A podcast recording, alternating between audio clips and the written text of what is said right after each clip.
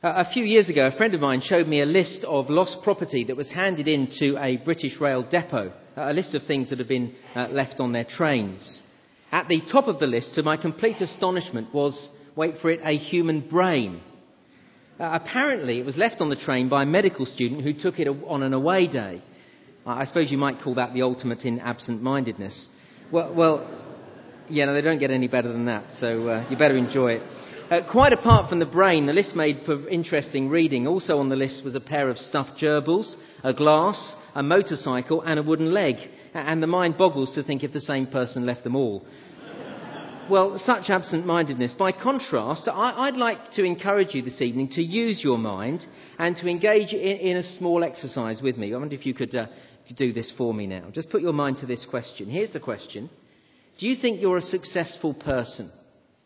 And I'm not asking you if you've been successful in the past or if you think you will be sometime in the future, but right now, at, at this moment in time, do you think you're successful? I mean, do you think you're, you know, as successful as a dentist or something like that? And, and, if we're not honest, um, if we're honest, then there'll be a range of answers among us this evening. There'll be some people who'll be fairly confident that they are successful. There'll be others who've been put down so often that their confidence is rock bottom and they'll be saying, No, no, I don't think I am successful, and I don't think others would say that I'm successful either. And then I guess most of us will be hovering somewhere in the middle. Of course, the real issue is this what would you constitute success as far as you're concerned? Well, before us tonight, in, in a story that Jesus told, uh, either on the sheet or in the Bible, there is a man who, from every point of view, would be considered a success. And yet, astonishingly, from God's viewpoint, he was a dismal failure. Look at line 20 of uh, chapter 12 of Luke. Line 20. God said to him just those two words, You fool. Uh, it's not that he didn't use his brain, he thought about everything. He was a brilliant businessman. Uh, we'll call him tonight Sir Cecil Barnes. Uh, because he was successful and he built barns, Sir Cecil Barnes. I told you it didn't get any better. Well, looking at, looking at Sir Cecil Barnes, I'd imagine we'd all be agreed he was successful. But devastatingly, while he thought about almost everything, he didn't think about the most important thing in life. It's, very, it's a very striking story. Did you notice it when it was being read? And of course, it had to be. Uh, you see, if you've got the Bible open, you'll see that in the first 12 lines of this chapter, Jesus is talking about eternity. And as we look at these words, I'm sure you'll agree that the, the things Jesus spoke about should have, should have left people riveted, hanging on his every word. Uh, if you haven't got the Bible open, then just listen in. Uh, in chapter 12 and line 1, uh, we're told that Jesus was teaching a crowd of thousands. I don't know how many people are here tonight, maybe four, four, five hundred. There would have been, there were thousands listening to him as he spoke. And as we read on, we see that he was teaching them about the most important matters anyone can ever consider matters of life and death, eternity, heaven and hell. And listen to what he says in line 2. There is nothing concealed that will not be disclosed, or hidden that will not be made known. It's a bit like Maximus in Gladiator. Do you remember this film from a few years ago, Gladiator? What a huge film. Great moments, aren't there, in this film? Do you remember watching it? There's the great speech in the Colosseum in Rome as the hero Maximus is face to face with the evil emperor. My name is Maximus Decimus Meridius, loyal servant to the true, true emperor Marcus Aurelius, father to a murdered son, husband to a murdered wife, and I shall have my vengeance in this life or the next. It is a terrific speech.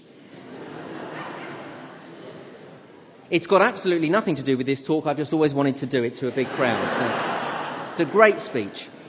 However, there is one line that is well worth remembering. When Maximus says this, what we do in time echoes in eternity. What we do in time echoes in eternity. And that is something of what Jesus is saying here. Speaking of a day in the future, he said again, line 2, there is nothing concealed that will not be disclosed or hidden that will not be made known. What you have said in the dark will be heard in the daylight. And what you've whispered in the ear, in the inner rooms, will be proclaimed from the roofs. Imagine that. Every secret thought out in the open. Everything you've said about others shouted from the rooftops. Every scheming thought blurted out so that the whole world knows. It is terrifying. There's nothing hidden that one day won't be disclosed, said Jesus. And if that's not enough to make us listen, he went on to say in line 5 Fear him who, after the killing of the body, has power to throw you into hell. Yes, I tell you, fear him. It's a formidable comment. Uh, whether we like it or not, it makes us sit up and listen. Uh, Jesus is talking about heaven and hell. And he says, Get yourself right with the one who holds your future, your eternal destiny in your hands. You'd think the crowd would be on the edge of their seats as he was speaking, wouldn't you? Quaking in their boots, hanging on to Jesus' every word. And I guess most of them were, but we discover not all of them. Right in the middle of Jesus talking about eternity, we read in line 13 Someone in the crowd said to Jesus, Teacher, tell my brother to divide the inheritance with me. It's remarkable, isn't it? Jesus has been talking about the end of time, about eternity in heaven and hell, and all the while, this man has been thinking about his inheritance and how he'll get his share and how he'll get his hands on his brother's share too. It's a remarkable moment, and yet it is totally believable because it happens all the time. People are more bothered about feathering their nest now than making provision for their eternal home. I often meet people who are falling out over money. It's desperately sad. As I take funerals, I meet families who are ripped apart at the very moment that they ought to be supporting each other. Granny dies, and there's an almighty scramble for her things. If she's written, written, a will, people contest it. If she hasn't, all hell breaks loose. And that's what's going on here in this story. Brothers fighting over the family heirlooms. Jesus talking about heaven and hell and the destiny of the soul, and all these buffoons can think about is Granny's sideboard and the clock. And so, having been so rudely interrupted, Jesus says in line 15, Watch out. See it there? Watch out in line 15 on the sheet. Be on your guard against all kinds of greed. A man's life does not consist in the abundance of his possessions, and then he tells them a story to illustrate that. And so you see, Jesus told this story, this, this harvest story, about Sir Cecil Barnes to make this man think about what's really important. The story is all about a very successful farmer, a, a real entrepreneur, a, a guy who, who spotted an opportunity to make his fortune and he was shrewd enough to grab it. He didn't let it go by. In city speak, he's one of the thousands who commute up from Surrey on the train to London. And he'd be sitting in his first class compartment reading the Financial Times. And if you were in his carriage with him, your friend who would be with you would nudge you and say, Now, now you know, that bloke, he's made a fortune. Made an absolute fortune. He's no fool. Watch what he does. You do much worse than watching him. See, that's line 16. He told them this parable. The ground of a rich, certain uh, uh, rich man produced a good crop. And he thought to himself, What shall I do? I've no place to store my crops. See, that's the story. It's harvest time. And this man gets a better harvest than he was expecting a bumper crop. Being the brilliant businessman that he was, he sat down and worked out exactly what he was going to do with it all. Uh, he, he, worked on a, a, a, business plan to maximize profits. He, he understood all about supply and demand, so he wasn't going to flood the market. He considered how to make his yield tax efficient. And having planned his strategy, he said, line 18, This is what I'll do. I'll tear down my barns and build bigger ones, and there I'll store all my grain and my goods. So before he knew it, he'd reached the point that every businessman dreams of total financial security. Don't you think that would be great to have that? And having planned and worked hard, line 19 arrives, and he says to himself in line 19, You have plenty of good things laid up for many years. Take life easy, eat, drink, and be merry. Not a monetary worry in the world. So, no need to ever work again. He's made it and he retires at 45. He has enough money to do whatever he likes with, whenever he likes, and as often as he likes. You see, look at him, look at Sir Cecil, and you'd say he hasn't got a care in the world. See, line 19? Take life easy, eat, drink, and be merry. Or oh, the Sunday Times would doubtless do a feature on him in the colour supplement entitled The Man Who Knew When to Stop. Uh, he's, com- he's not commuting anymore. But all those still commuting up to London would sit on the train reading the article and they'd say, Oh, very wise. Yeah, he's very wise. Uh, and the article tells us that now he's a member of two golf clubs and intends to get his handicap into single figures. He's got such a great life now. And that is what makes line 20 so brutal. God says, his creator says to him in line 20, do you see it there? You fool, this very night your life will be demanded of you. So you can picture the scene, can't you? He's at his retirement party. The guests have just gone. It's been a marvellous evening. Everyone congratulated him on such a brilliant career, and those congratulations are still ringing in his ears. And when his wife retires to bed and he's in the drawing room, and in his hand he's got a long, cool glass of orange juice, he's standing on the veranda in Surrey looking out at the view.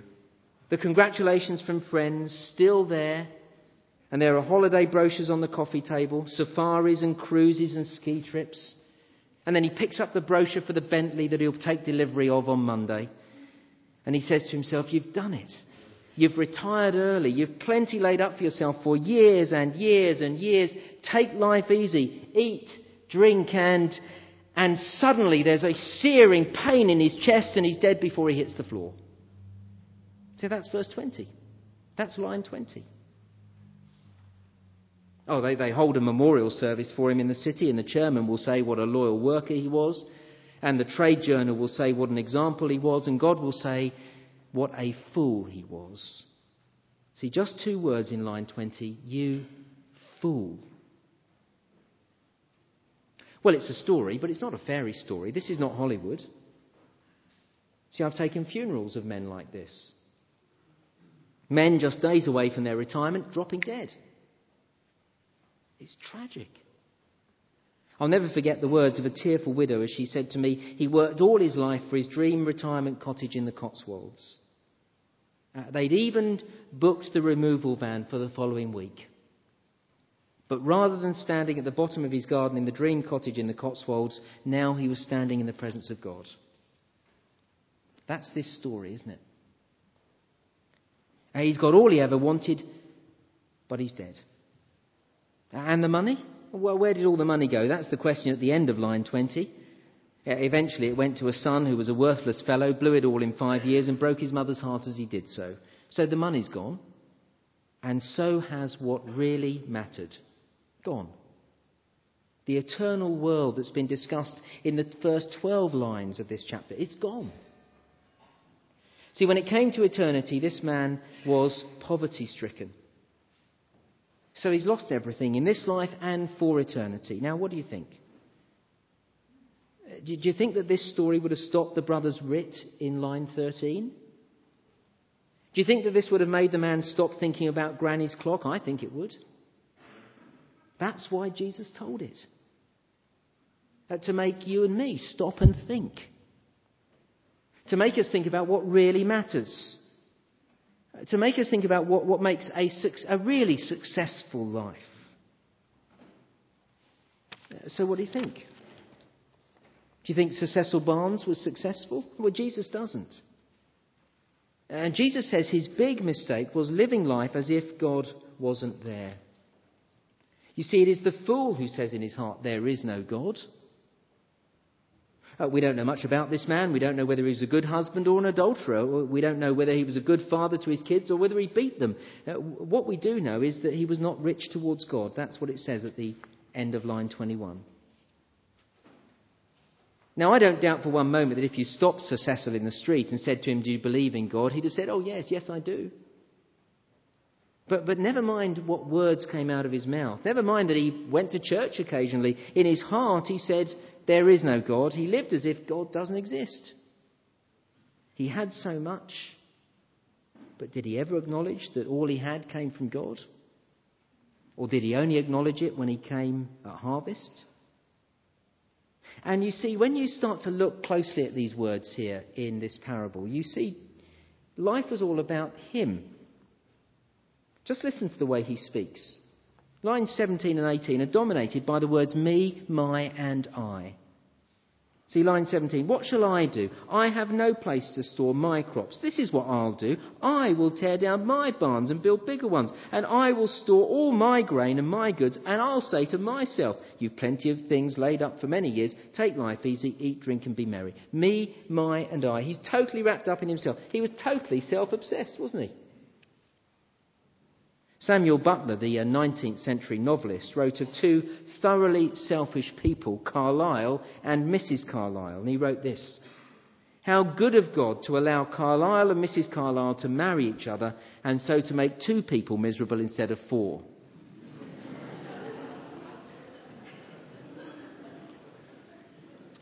Some, you, some of you will catch up in a moment. It's okay, just do the sums. Se- selfish people ruin life. This guy was totally wrapped up in himself. He's got treasure, he's got leisure, he's got pleasure, but what does he do with the one who gave him those things? Didn't give God a second thought. And that is a huge problem. Taking from God but barely acknowledging Him in our lives. Taking all the good gifts but, but barely giving Him a second thought. Children are funny sometimes, aren't they? Uh, we've got three children, uh, twins who are uh, six, uh, Susanna and Bethan, and, uh, and our youngest Joshua is three and a half. I, I loved it a few years ago when, when Joshua first discovered how to play peekaboo. Uh, the rules of the game are normally quite simple. You know, someone hides and then someone else tries to find them, and on being found, everybody shouts peekaboo. Uh, Joshua's rules were a little unconventional, to say the least. You see, uh, when he was 18 months old, 18 month old Joshua didn't hide when we played peekaboo. He would just stand in the middle of the room with his hands over his eyes and I would say, Where's Joshua? And he'd giggle. Where's Joshua? More laughter. I can't see Joshua. Where's Joshua gone? Uncontrollable whoops of laughter from Joshua. And on it goes until he can stand it no longer when he whips his hands away from his eyes and he says, peekaboo, and he almost dies laughing. It's very funny. Well, it is for me anyway. Uh, and it works because Joshua thinks that when he closes his eyes, I can't see him. Because he can't see me, he thinks I can't see him. It's silly, isn't it? But it's great fun because he's only a little boy. What is not so amusing is how adults play peekaboo with God. Because we can't see him, we think he's not there. But as much as we try to hide, we are going to meet him. So living as if he didn't exist is very foolish. We're going to meet him one day, and we need to be ready for that day. And that day will creep up on us. I, I can't believe I'm in my 40s already. I know you lot can believe it, but I can't believe it. It only seems like yesterday that I was in my mid 20s. And so I've got to admit it, I'm now in middle age. It's frightening. Middle age is such a frustrating time of life. Somebody describes it like this Middle age is when you bend down to do up your shoelaces and ask, What else can I do while I'm down here? yeah, you've got it to come. You can laugh, yeah. And the next stage, of course, is old age. And you know the old rhyme about old age to my dentures I'm accustomed, to my deafness I'm resigned. I can cope with my bifocals, but oh, I miss my mind. Middle age, old age, it sort of creeps up on you. And of course, there's nothing we can do to stop it. Oh, sure, some try, may try to make cosmetic changes, an uplift here, a tuck there, a, a bit of liposuction, a, a, Botox injection. We all try all sorts of things, but looking in the mirror, we have to face up to the fact that eventually gravity wins, doesn't it? As a friend of mine said, whatever we try, we'll all end up with a furniture problem, with our chest in our drawers. Just, there's nothing you can do about it. We're all heading in one direction. We can't stop the inevitable we will come to face, face to face with God one day and He will judge us for living without Him. And so there is a huge urgency in this passage. I, um, I, I took this off my, my wall in my study uh, today. It's uh, my old college photo uh, from when I was training to, to be a vicar. So uh, I, was, uh, I was 27 when uh, this was taken. I, I like this photo. It makes me look 15 years younger because I was 15 years younger. Um, and, uh, and it's quite striking as I look through this. I haven't kept in touch with everybody. But you see, as I look through this list, I, I can see Harry here. Um, Harry died of motor neurons disease a couple of, a couple of uh, uh, years ago. Uh, I can see uh, Jeff down in the corner here. He, he died on a hunting accident, uh, just climbing over a, a, a stile, and, and, the gun went off, and, and that was it. And then there's Frank right in the middle. He, he had been an SAS man, then trained to be a vicar, and he died in the most um, mysterious circumstances, and uh, his death was, was in the newspaper actually. And then there's dear Doug up here. And Doug, well, he had a heart attack just uh, shortly after this photo was taken.